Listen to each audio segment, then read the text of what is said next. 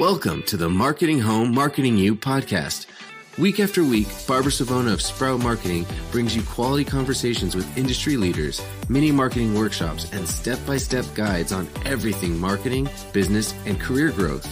So grab a cup of coffee and get ready for some outside the box ideas from the girl that lives inside the shipping container box you, Dwight. Thank you so much for joining me on this week's episode of Marketing Home, Marketing You. Hi, Barbara. It's good to see you. It's good to see you too. So I'm I've been looking forward to this conversation actually for several months. And I'm excited for people to get to know you and to get to know your story for those that don't know it. So I'm just curious because I know some about the company, but can you tell me a little bit about how Bonaventure came to be? Oh my gosh.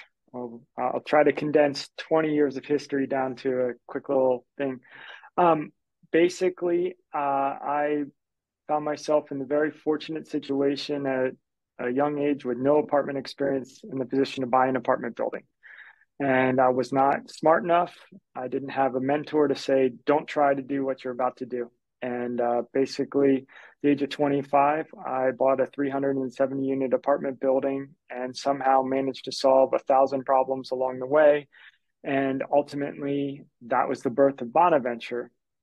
And so, while that's interesting, I think what's more interesting was that some of the seeds of our success were sown, sown in that moment. Like, for instance, uh, picking the name, like I didn't want to name it Dwight Dunton Real Estate I hope that it would be about more than us. I also didn't want to name it like Acme Real Estate, something generic. And I happened to stumble upon our fam- family genealogy in 2000, where the first Dunton ancestor came to the United States in 1621 on the ship Bonaventure. And that was it. It was a ship of good tidings for myself, as well as now 375 folks that call Bonaventure uh, their their place of work and over 6,000 residents who call a Bonaventure community home. That is incredible. So I was going to ask you about the name. I was curious. So it means good fortune. Is that right? Yeah, uh, it does. So it's just on so many levels, it was the perfect name. One, that's what we hope to bring to everyone that we touch uh, in whatever capacity it is. But two, it was physically a, a ship that was brought good fortune to my family and more importantly you know this is a vessel where we hope to bring good fortune to so many others uh, you know first and foremost our associates and then the customers and families we serve. Oh, that is incredible. Man what a story. And i just love like all the analogies that can come off of that the journey the you know the struggle. Yeah. so okay what what makes bonaventure then different in this multifamily housing space?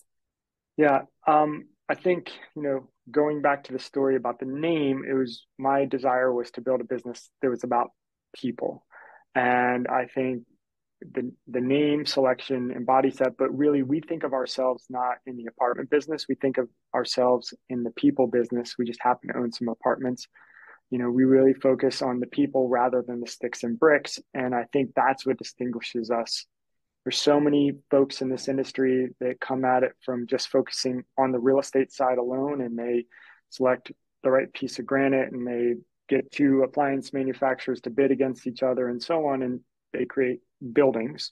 What we do is we create communities and the difference is you take a building and then when you bring the right people to it either that are servicing it or the right people that come and live in it you go from a building to a community. And so it's all about the people side of the business for us I love that. I want to ask you later a little bit about some of your terminology and the wording that you use, but that was one of the things that stuck out so much to me how it is a people based business that just happens to be in real estate.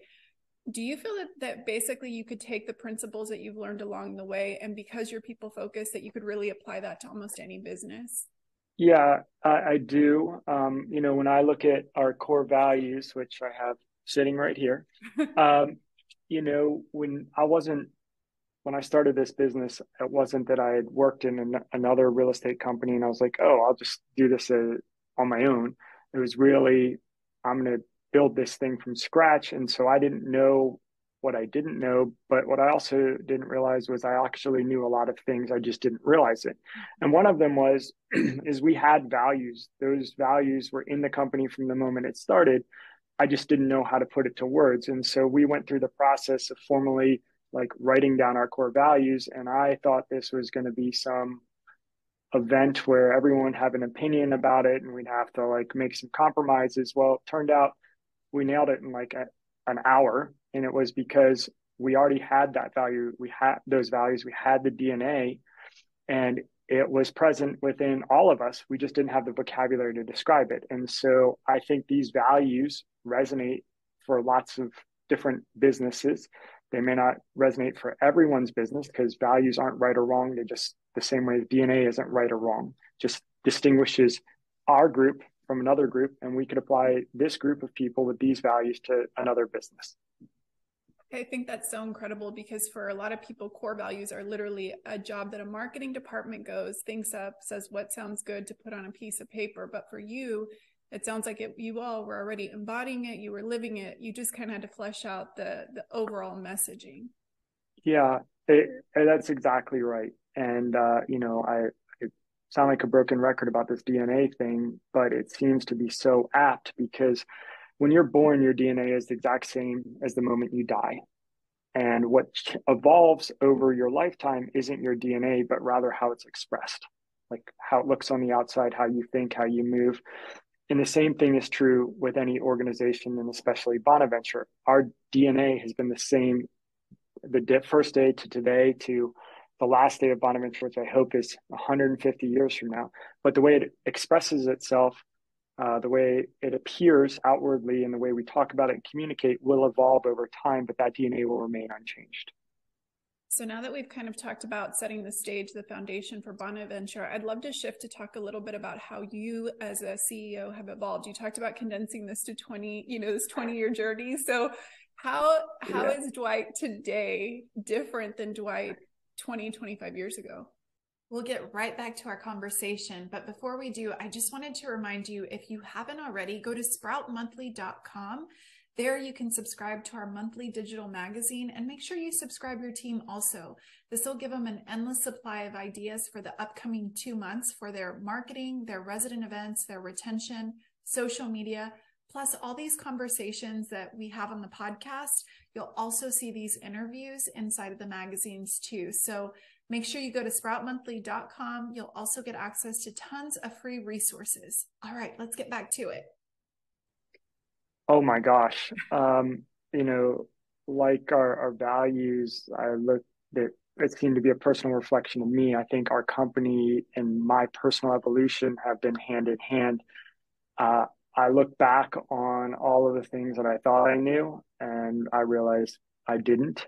And I think a few things stick out to me as one, which is like really being able to be transparent and honest with yourself about the things that you're amazing at and the things that you're not amazing at, the things that you're good enough at that you hate, like that quadrant of natural ability and things you love, and really being able to be honest about yourself.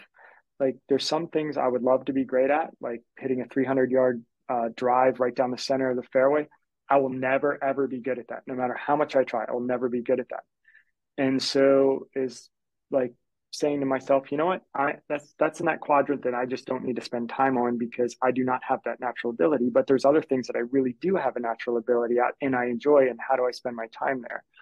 And so I think a couple things are one, being able to look in the mirror and really see yourself who you are and not be embarrassed or shamed, not uh, you know focus on what you'd like to be but uh, rather accept who you are understand the things that you can grow and the things you can evolve and the things that are immutable about yourself and so that's been one i think another is appreciating that everyone is different and that the way you see the world is different than others and the thing so that was the first thing the second thing is i realize is the way i see the world is pretty abnormal uh, if you know if you said there's a bell curve of the way people view the world I thought I was in the middle. Like I'm I'm just like everybody else. But in fact, I realized that my perspective is fairly uncommon.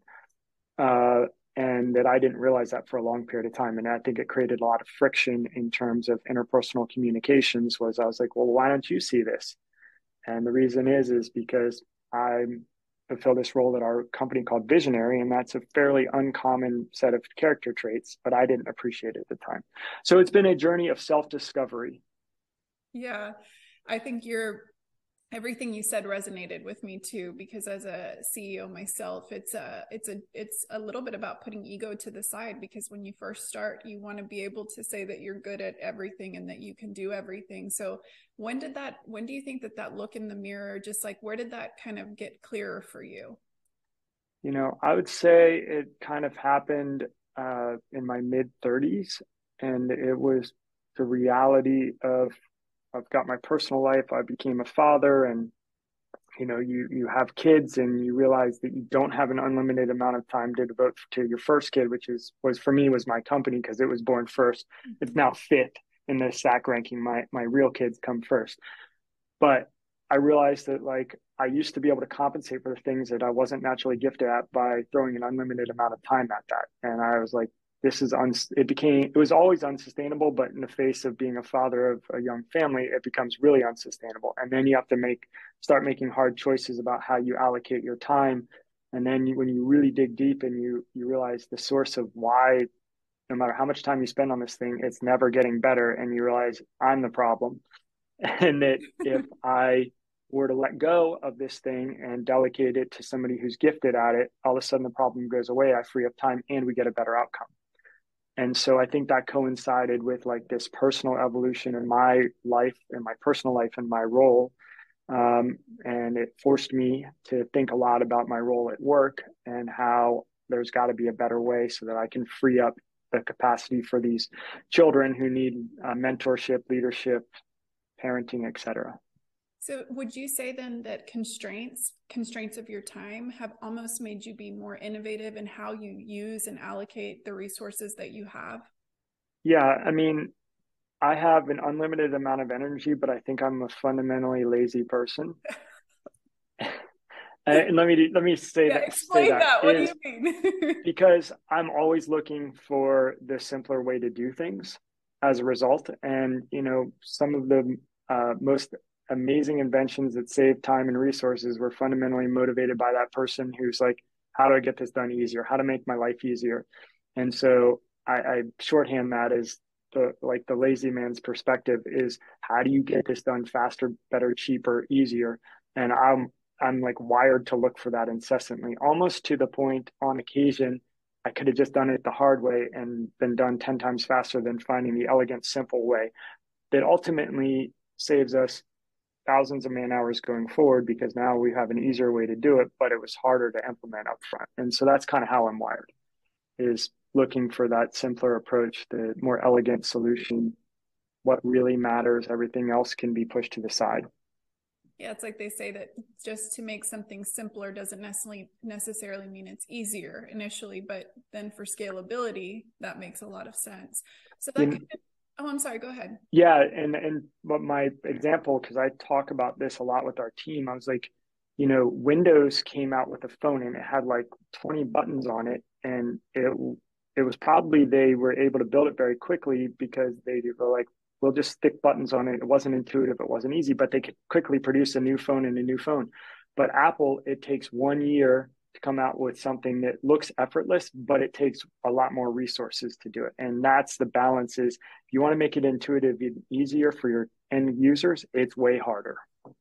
That's one of my favorite stories. I remember that when I was researching for a specific presentation on that, that Steve Jobs, they I guess at the end they wanted to have two buttons, his design team, and so he threw two crumpled up pieces of paper at them, and they couldn't catch either. And he said, "You get it? It needs to be one, or else people won't get that. Whenever they, no matter how deep they get into the phone, they can always press this one button and get back to where they need to." So, I love that story. I'm going to borrow that when I get you from you. I'll send you a quarter royalty for the idea. Thank you. okay, great. So then share with me a little bit. You've kind of touched on it, but you're wearing a lot of different hats. It sounds like you're focusing where your strengths lie, but how are you managing to juggle all the roles that a CEO has with stakeholders, teams, visionary, like you talked about, constantly ca- casting this vision, and then the economy that's always changing? How are you managing that? Uh, some days a lot more successfully than others.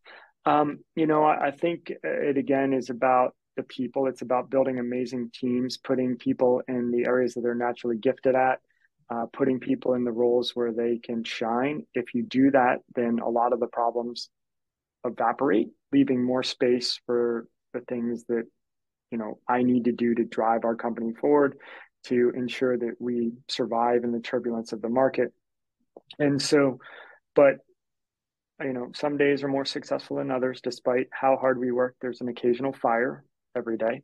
Um, and but I think more importantly, when I look at it from a little slightly longer perspective, is my role is constantly evolving. You know, I took uh, responsibility at the beginning of the year for two of our teams, our acquisition team and our capital markets team, because I my natural talents and the needs of the organization matched very closely, and so I took those responsibilities in addition to being CEO of the company. And that has been a constant juggle of how do I provide service to these two teams that I'm very intimately managing, plus my role to the entire organization. And there's a lot of hard decisions on what's the best use of my time, what provides the impact, what is urgent versus what's important. It's a continuous evolving process.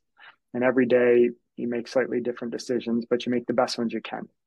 So, Dwight, do you feel that that's a question you're coming back to almost? Is it daily? Is it weekly? Do you look back and say, did I have the best impact last week? What am I going to shift? How are you kind of yeah. recalibrating? So at Bonaventure, we call that we we call the process sunshine and daylighting. Everything we do, we reflect on it and go, what did we learn? Um, you know, sunshine is we celebrate the success we and uh, or and daylighting is we we highlight the things we can learn to do better. And so like i do that uh, on an hourly basis. I'm you know going to reflect on what did i what could i have done differently with my time with barbara to make more of an impact on you and this relationship that we have and what can i have done differently to be clear with the audience on the things that i thought were important to share or you know last week or my my business trip to new york is like how do i get the most out of those experiences? So that's on the retrospective but on the prospective you know which is probably more important than looking backwards is looking forward is to be very deliberate and constantly course correct.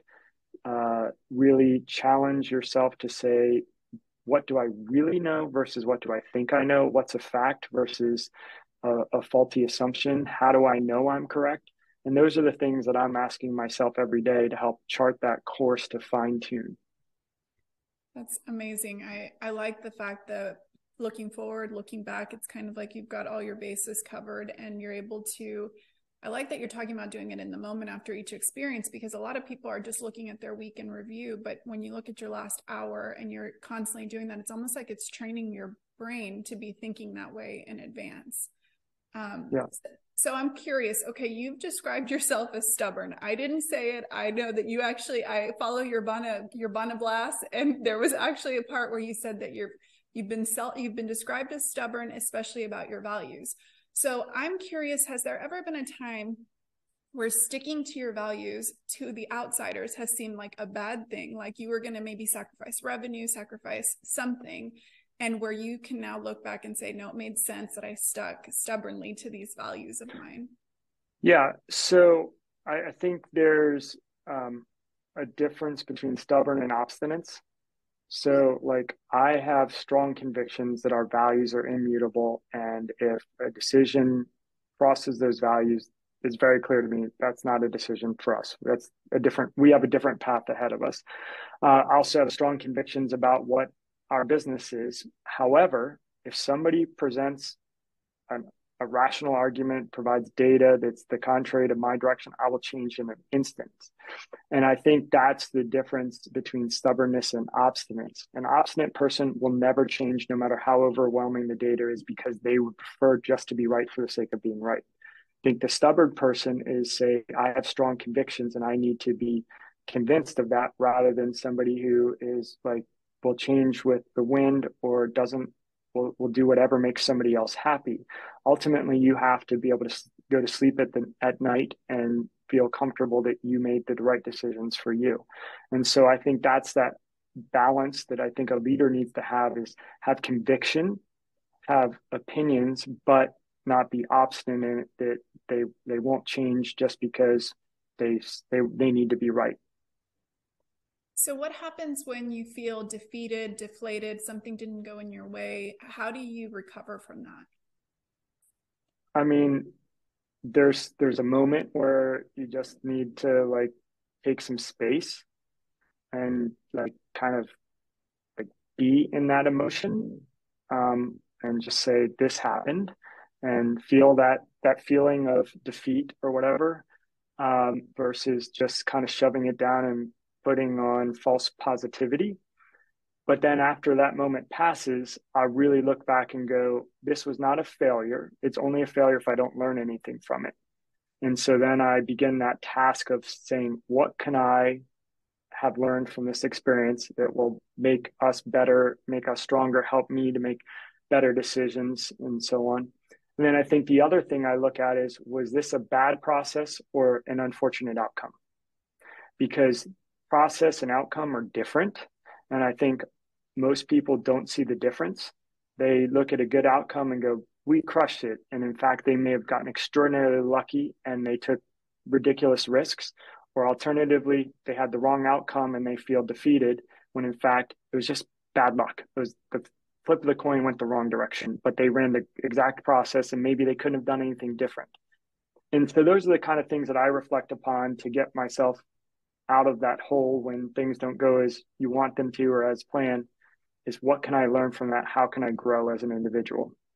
So I feel like I just experienced the curve that you talked about where you're on kind of the opposite side of, of most, where you talk about that you don't just take the win and say, yay, we did everything right, that you really dig into the process and and and kind of dig into was it was it just luck? Was it just something that happened, but is not something that's repeatable or put us through unnecessary risk? So that's a really that's a great perspective.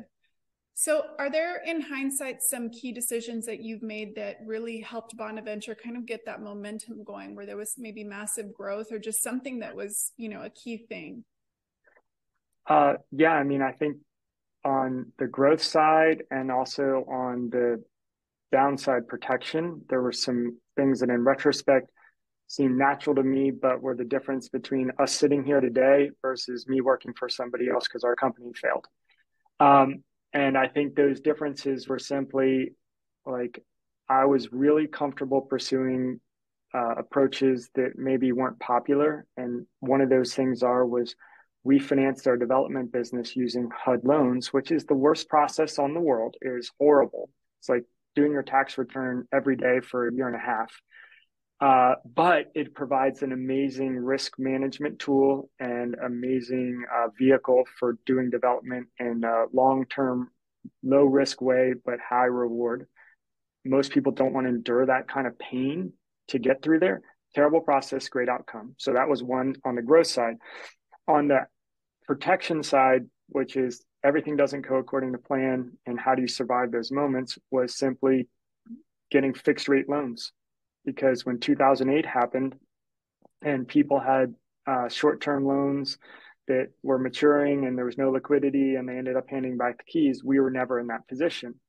And uh, it was just, it was one of those things that when we made that decision, when we started the company, it seemed obvious long term asset, long term financing, pair those two together. In retrospect, it was the difference between potentially having an insolvent business and one that sailed through a really rough time. I've loved But it wasn't a popular decision. Yeah, I've loved your LinkedIn posts where you kind of in retrospect go back and break some of those down, those decisions like when you talked about the HUD financing, you really shared how it was it was like not a fun process, but it was worth it. Or the long-term financing how it was potentially longer you know the turnaround was a little longer than expected but it was the right decision. So i feel like that's another great example of where being clear with your values with it being about the people the long term holding how that all really made sense. So who do you turn to then for advice? I'm sure there's been these times as you're digging into some of these maybe unpopular opinions who's your go-to? So for a long time i didn't have one. You know that expression it's lonely at the top uh, is very true. Uh, as the company grew and I really developed a, a, a, leadership team, they became a resource. And then externally, I have uh, several forums of other CEOs of other businesses, not even in the real estate world, where you can talk about that five, those five percent of your life, the worst five percent and the best five percent, the stuff that you certainly may not tell your coworkers or the people that work for you. You may not tell some of your closest friends, but it's these people that have no interest in your life other than to to support you because you're supporting them. And that's been a huge, huge outlet for me. So for the people that are now part of your core leadership team, what are the what is the key criteria? Like when you're looking for someone to either promote or to hire, what are you looking for? One, everyone at Bonaventure needs to share our values. That is the prerequisite. And we focus on that more than technical aptitude first. Um, very few people in an, in an organization leave because they're they can't do the job. It, because most of the time you work really hard to say, can you do this job? Most people leave is because they're no they're not a culture or value fit or they rub people the wrong way or so we look for that first and then we turn to the technical aptitude. On the leadership team, we look at does this person really GWC it, get it, want it, and have the capacity for the role? And they have to be amazing leaders at organizing teams of people to break down long term goals into shorter term milestones and boil that down into the, the tactics to, to build a business and to manage teams and motivate people and just bring all the pieces together. They basically have to be mini entrepreneurs running businesses at Bonaventure. All right, so let's switch gears a little bit. Yes, ma'am. About Q1, how do you prepare yourself to really have a good first quarter? Yeah, um, it to me it it does it's it's a continuous process. Um, the fact that quarter one is in a different year than quarter four preceding uh, a lot of people like have these bright lines where it's like it's a whole different year. But the reality is the only thing that changes from december 31st to january 1st is you tear a sheet off the calendar. It's just another day. And so how do you have this mindset of a continuous process of evolution and goal setting and, and continuous course correction versus you know most organizations most individuals they set these goals. They're called um, New Year's resolutions, and there's like some massive change that they're going to inflict upon their life, and within 15 days they've forgotten about it because it was so revolutionary and it was so disjointed from the life they were leading just the day before that it doesn't stick. And so, you know, you can take that personal approach to a business and go, well, if your business plan for next year is a total disconnect from the day before it's going to be really hard to achieve. And so, if rather, if it's a fine tuning of what you were doing before, it's going to succeed. So, we started talking about Q1 at the end of Q3 of this year. And we've been working towards tweaking our glide path so that when it goes from December 31st to January 1st, it is just a continuation of the glide path that we are on. Did you call it a glide path? Uh, n- no, we we call it milestone setting, but okay, yeah, okay. So, do you think that that is something that you have to kind of help maybe some people unlearn, like the on-site teams? Is that a is that a shift for a lot of them to kind of be thinking about it? Is it just continuing on versus this big big new you know year? Yeah, I mean, I think when I when I look at the property management business, it is that New Year's resolution business, which is fourth quarter's budget season and like the world stops. And it's like we got to get bids from every vendor and so on and so forth and it be, it becomes chaos.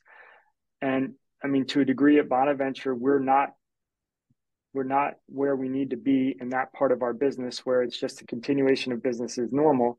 But i'd say it's a lot less of a like record skip than most other companies.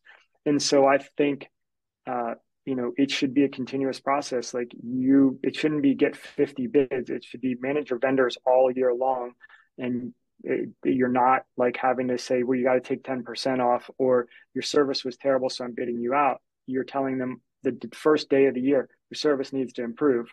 So there's no surprises nine months later. They've been doing a great job or they already know that they're on notice and they're going to be replaced and it sounds like, in an essence, you're teaching that your teams then to almost think like entrepreneurs themselves. Because I think about from a small business, we're always thinking like that. If something isn't working financially, we're not waiting until January to make a change or to evaluate it because we're looking at every single dollar. So it sounds like that's what you want your property managers to be doing as well. Yeah. I mean, it is very much like, you know, yes, entrepreneurial, but really it's more how do you balance your family's needs? You don't wait to next year to go, you know what, we we we need to cut back in certain areas. We're not going to go out to eat as much because of inflation. You're like, we do that now. Mm-hmm. Um, and so that's, you know, I think there's a lot in common with being an entrepreneur and managing your home life. And so somehow in our world, we seem to make entrepreneurialism mystic and this foreign thing. I could never be an entrepreneur. Well, do you manage your home? Yes. Okay, you're an entrepreneur because there's always more needs than there there are sources of revenue and you figure out how to make hard decisions every day. So you are an entrepreneur you're running your household business. That is such good advice. I was always shocked when i would hear people kind of spending something and they'd say oh the business is paying for that. And i'd always think you you are the business. Like that's you know there's if you're kind of frivolous with your money that way, you'll probably be frivolous in the other way. So that's really kind of empowering for teams to be thinking about it that way. So, what yep. about marketing? How has marketing played a part in scaling Bonaventure? Oh my gosh.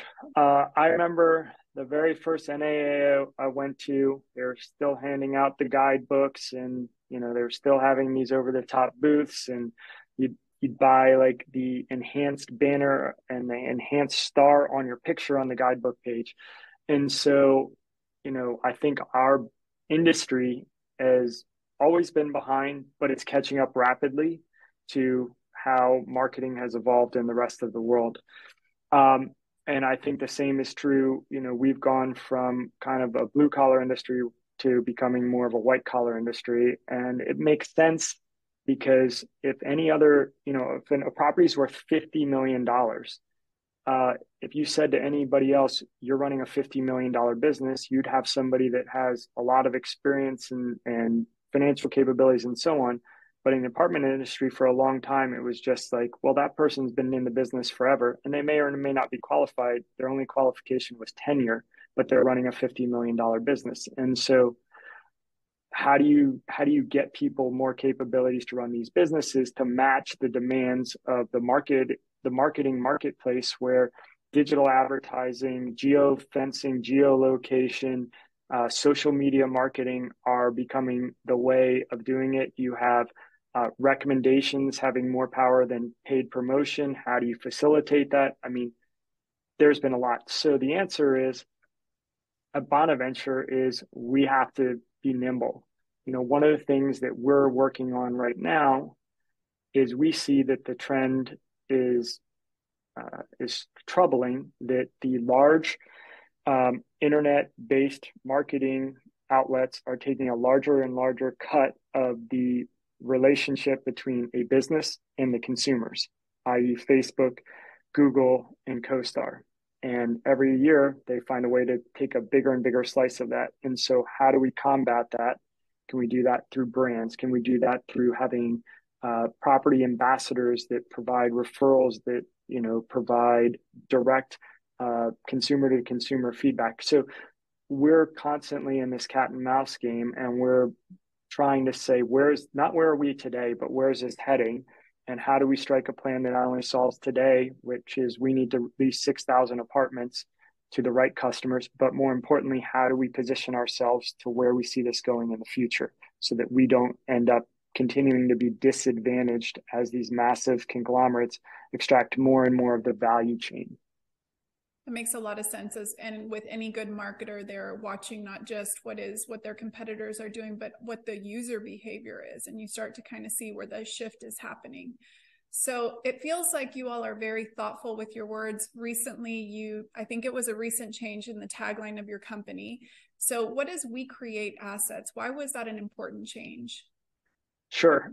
Um, you know, we we see that we sit in the, the middle of the intersection of two massive demographic shifts. One is lack of housing affordability. The other is there uh, is the largest group of retirees need to invest money so that they can fund their retirement.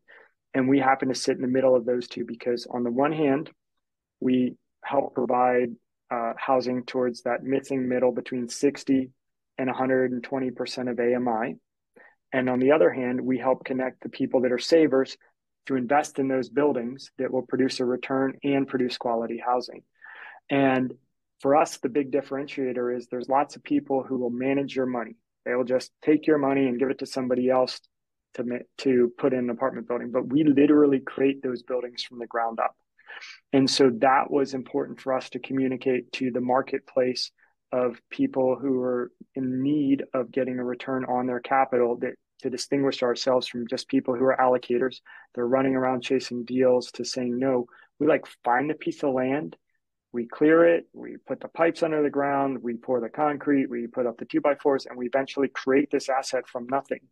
And that was important for us to communicate to the market, one of our, our uniques. So perfect because the tagline speaks to your consumer and to those that are investing with you. So that's the other one that I loved, you already mentioned the one about a company that, you know, is in the people business, but happens to be in real estate. But I also, there was one little line that you'd written years back, very, very many years back. And it said, Bonaventure's offerings span multiple stages in a customer's life from ramen to rings and beyond. I don't know why, but that one just like perfectly painted the picture of the renter that you were speaking to at the time. Yeah. I mean, I, I think we try to look at we're our company is evolving through our life cycle and our customers are doing the same and how can we meet them where they are today and help them get to where they want to go in the future and so if you think about that particular line which is you eat ramen maybe you're a recent college grad and you're in your first place and you're struggling to make ends meet because you're early in your career and you're not making a lot to now you're getting married and you're bringing you know two people together to become one family and they're exchanging rings and their needs are different. And how do we provide products and services and and lifestyle that meets those different spots? That needs to be on a billboard. I just think that'd make a great marketing tagline right there. Okay well as we're wrapping up i just have a couple more questions for you. Yes ma'am so when people, you know, you talked about this company for years to come, and that's your goal. When people think of Bonaventure, what is important for you that they think? What do you want to come to mind? I, want them to think about the people that were behind that beautiful building they're looking at. Um, you know, I think if if anyone has the opportunity to go on a behind the scenes tour of a Bonaventure community, not the one you get from our wonderful on-site staff, but somebody from our development team, our acquisitions team, and they talk to you about why they made those selections that look like that beautiful club room that you're in, or why they made those selections for the the unit that you're like, I want to live here. It's fascinating, and it's all about the people and the collaboration and the teamwork that goes to bringing one of these communities to life that to me is the thing I want people to think about is the people and the teams that were behind what you're now standing in front of or inside. That's a great legacy to leave behind. So last up, what has you fired up for 2023? What's what's got you excited? Um, well, I, I recently said I was personally happy that uh, I was finally right that eventually interest rates will be going up. Uh, that was 2022. I think for 2023, what has me excited is uncertainty because I think Bonaventure is best being nimble. And I think when things are very steady, a lot of people can execute because it's pretty much drive down the superhighway at 90 miles an hour. But when it becomes foggy, the road becomes curvy, or maybe it goes from a superhighway to a gravel road. That's where Bonaventure is best. And so I think that's where we're going to distinguish ourselves from our peers is in these uncertain times.